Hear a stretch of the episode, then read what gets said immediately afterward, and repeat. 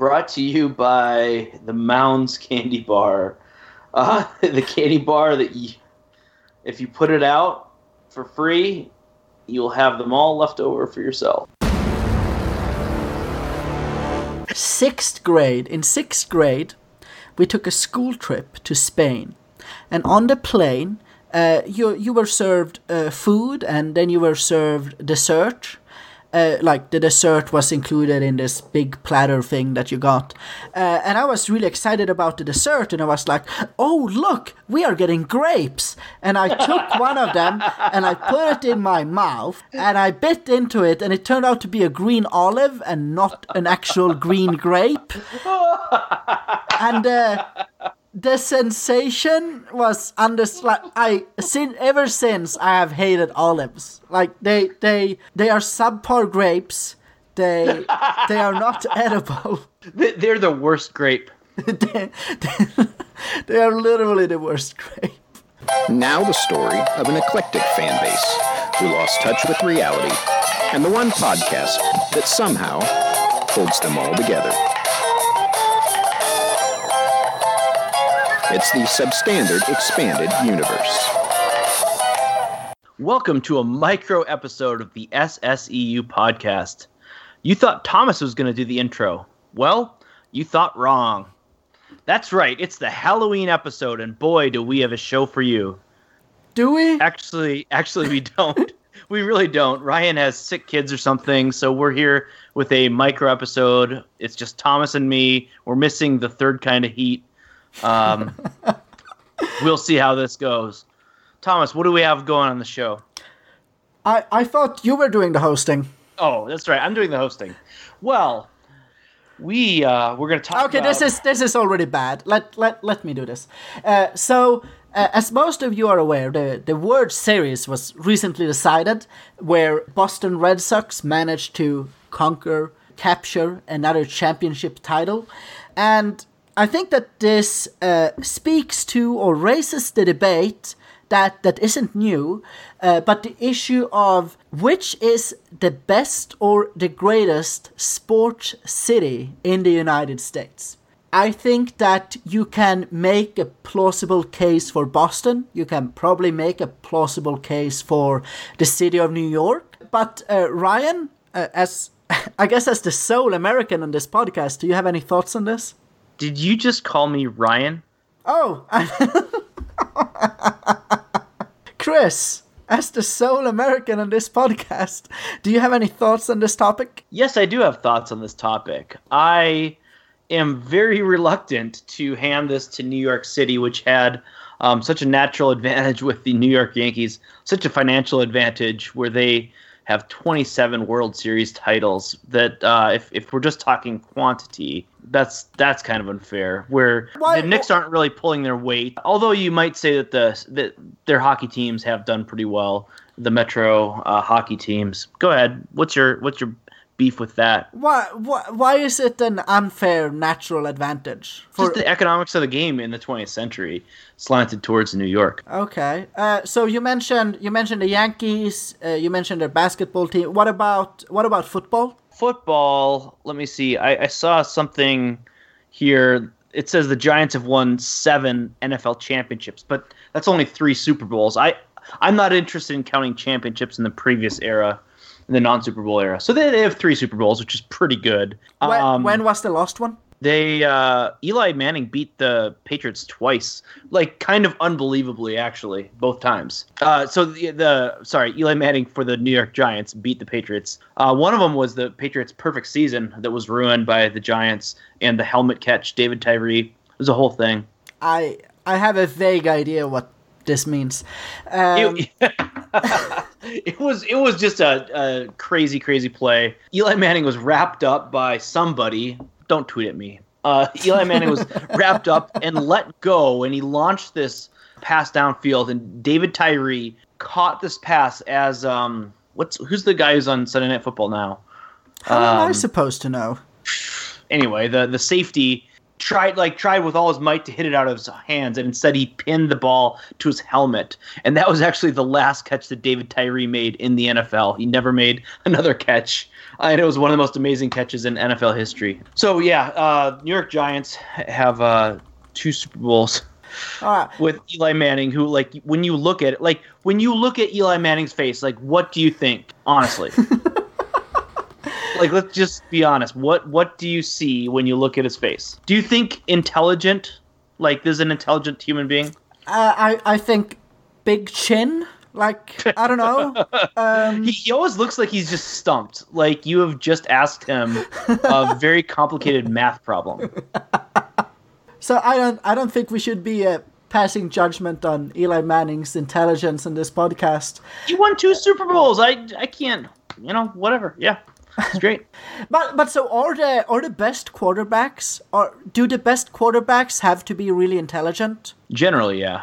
So does this fit? Well, I mean, but it, but it's not like it's not uh, you know physics or even the future of war. It's uh, split second decisions. Um, it's a different kind of intelligence, but you can't be a successful quarterback and be dumb. Right. So I always had the impression that one of the reasons that people thought Andrew Luck would be successful was because he was also very gifted academically. He went to Stanford, right? Yeah, yeah.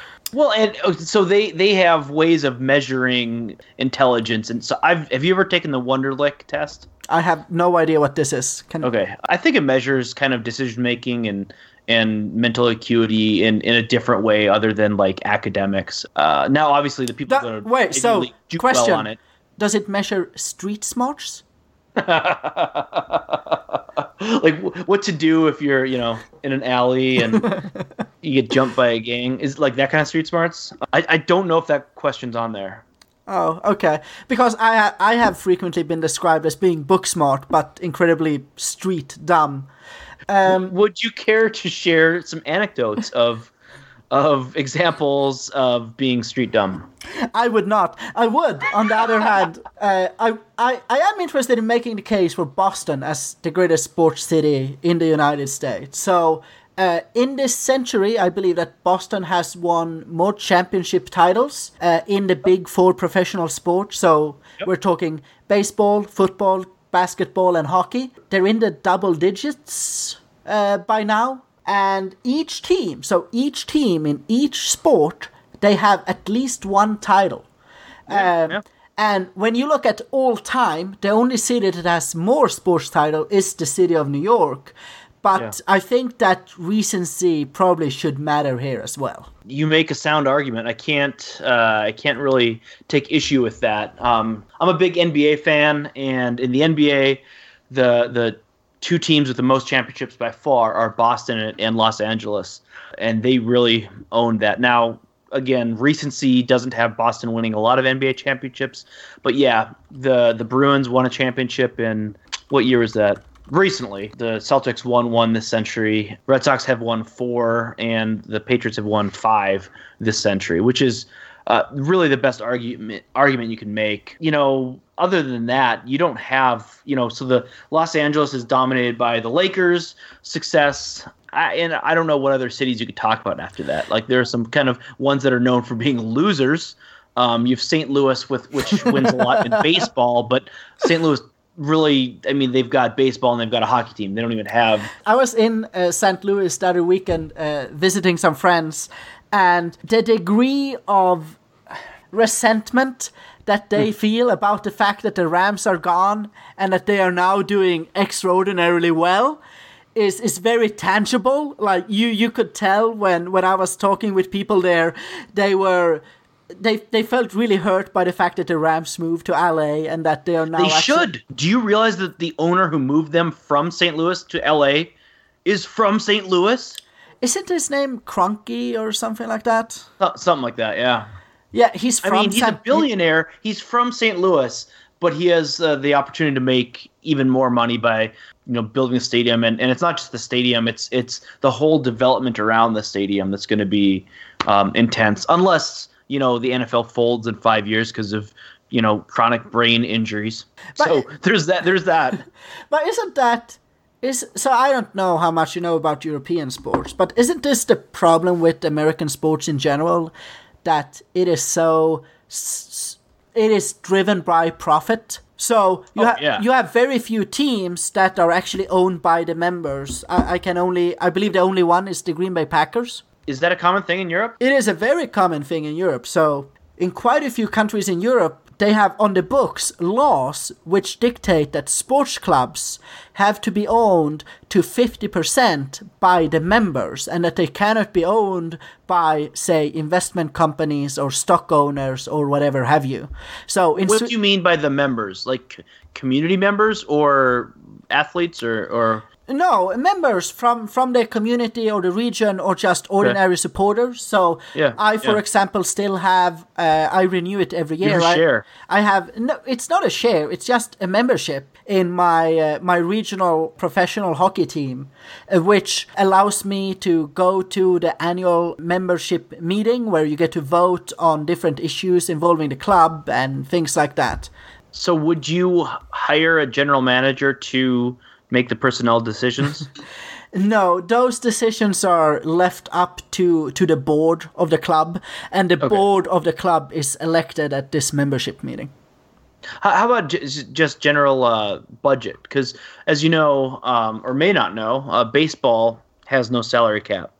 They have a luxury tax that kicks in, but teams like Los Angeles and New York and Boston, and I say that as if there's just one team in each of those places. Um, the Do- the Dodgers, the Yankees, and the Red Sox famously go far above, and they pay a ton in luxury tax um, for spending because they spend so much. How can they afford that? Uh, TV revenue. Okay. Uh, as as members of, of this hockey club, we do not have direct input on, on certain line items in the budget, but the board has to come to us when they are going to make bigger decisions. Like, say that the club wants to, to buy the arena, uh, they do put it to the membership of a club.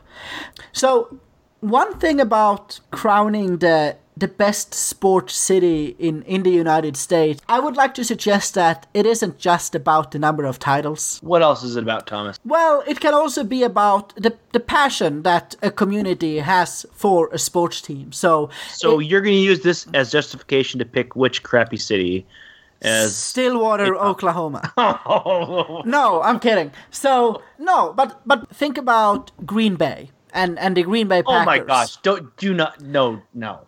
Or think about uh, various Canadian hockey teams that have not won the Stanley Cup in God knows how long, but still the passion and the, the love for hockey that citizens of various Canadian cities have for the sport is unparalleled anywhere in the, The United fans States. of the Winnipeg Jets, I salute you. Exactly. Winnipeg Jets a few years ago, they got a new NHL team. They sell out almost every game. They might have one of the smaller arenas uh, in the NHL, but part of that is because Winnipeg is one of the smaller cities in the NHL. But the passion that Winnipeg Jets fans have for their team, that they have for the sport, is probably unparalleled. No, no Minnesotans can at me at Twitter right now. Oh my gosh. That- No, okay. but but in general, do, you need to go to a Minnesota Wild game, I guess. But but do you think this makes sense? Like that it's not just about titles? Yeah, yeah. But I mean, I, I hate to say it, JVL, but Philly fans are trash. Um, I, I know JVL's defense is they care so much, but I mean, like they built a jail at at Lincoln Financial Field. Like it's the only stadium that actually has a jail. Um, because they knew that that I mean they booed Santa Claus. Yeah, I mean they're they're, they're bad fans. Did you see their new mascot? No, Oh, have you not seen Gritty? no. So Gritty, G R I T T Y, is this new mascot that appears at Philadelphia Flyers home games and in various videos and promotional material from the club, and he is just an asshole. So he embodies the true nature and the true spirit. Philadelphia. Yes. In what way? Well, so he gets up to mischief. He in in various videos that the Philadelphia Flyers have put up on Twitter or Instagram and Facebook. He will get up to pranks and he will prank uh, fans of other teams. He's he's just a jackass. I feel like they are trying to capture the true essence of what it means to be Of- a Philadelphia. a Philadelphia fan. Yeah. What is a flyer anyway? I am not sure. I I actually don't know. Because because University of Dayton, they're the Flyers, and that makes sense. The Wright brothers were from Dayton. I don't know what the Philadelphia Flyers are. Are they like like people handing out religious tracts, like little flyers? Like here's a flyer. The one city that we didn't mention uh, that I think should be mentioned because of recency, not total titles, but that would be uh, the Bay Area. San Francisco 49ers have won a number of Super Bowls. Uh, Golden State Warriors have won a number of Uh-huh. championships in a row. The San Francisco Giants have won a number of World Series somewhat recently. Um, so, I mean, that's. They've done pretty well recently. Okay, so San Francisco might be up there. Uh, what about the city of Chicago? Uh, the Bears won one Super Bowl once upon a time. um, I guess the Blackhawks are pretty good. They won their. The- the they've won a few. The Blackhawks have been really good recently, and there are some arguments of whether they had a dynasty or not there for a few years. The, the thing that Patrick Kane, that's a name I know. the, the thing that really annoys me with um, Chicago Blackhawks fans is that a lot of them only became fans of the team after the team Yeah. became good. So That's like that's like C- uh, Seattle Seahawks fans. Like they had no fans up until they were um, un- until Russell Wilson came to town. I have to hand it to Lincoln, Nebraska. Um, they no, don't, don't laugh. okay, do go on. I mean, uh, th- they uh, have a sellout streak uh, for football, and Lincoln, Nebraska is not a big town, and they have a big stadium there too, uh, and they have a sellout streak going back to like 1973. Um, I- I- so through thick and thin, they they they sell out. I have uh, I have friends who went to University of Nebraska, and I believe I think I have this correct is that on game days, Memorial Stadium in Lincoln is technically or would be the third largest city in the state. That is true. Yeah, Omaha is a legit decent size, maybe 800,000 in metro or maybe a million in the metro area. Um, and then I think Lincoln, Nebraska would be the second biggest with like 250,000. And then that, the next biggest on that day would be the stadium yeah. because there's like 90,000 or something in the stadium. Alright. So, before we leave, uh, there is one last thing uh, I thought that we should talk about. So, can you guess what my favorite soda is? Is, uh, do, the, do the Swedes make a soda? The, the Swedes do make soda, and, and there are Swedish sodas, but but my favorite soda isn't Swedish. I know it's not root beer. um, so what else is there? Coke, uh, No, so my favorite soda, uh, Fanta. orange or grape or what? Orange. Oh, uh, Orange. Well, specifically, there is there is a flavor we have in Sweden. It is Fanta wild berries, and it's it's amazing. Do you know the origin story of Fanta? No, I don't. So Fanta is is not quite as old as Coca-Cola, and Fanta has its origin story in the Second World War, when the German branch of Coca-Cola Industries they could no longer make Coca-Cola because they couldn't import the ingredients that they needed. So instead, they invented this this new soda, this new pop drink called Fanta. So Fanta is actually an invention during in Nazi Germany during the Second World War. It's not. No wonder why you like it. Yeah, it's not only my favorite soda; it is also Vic's favorite soda.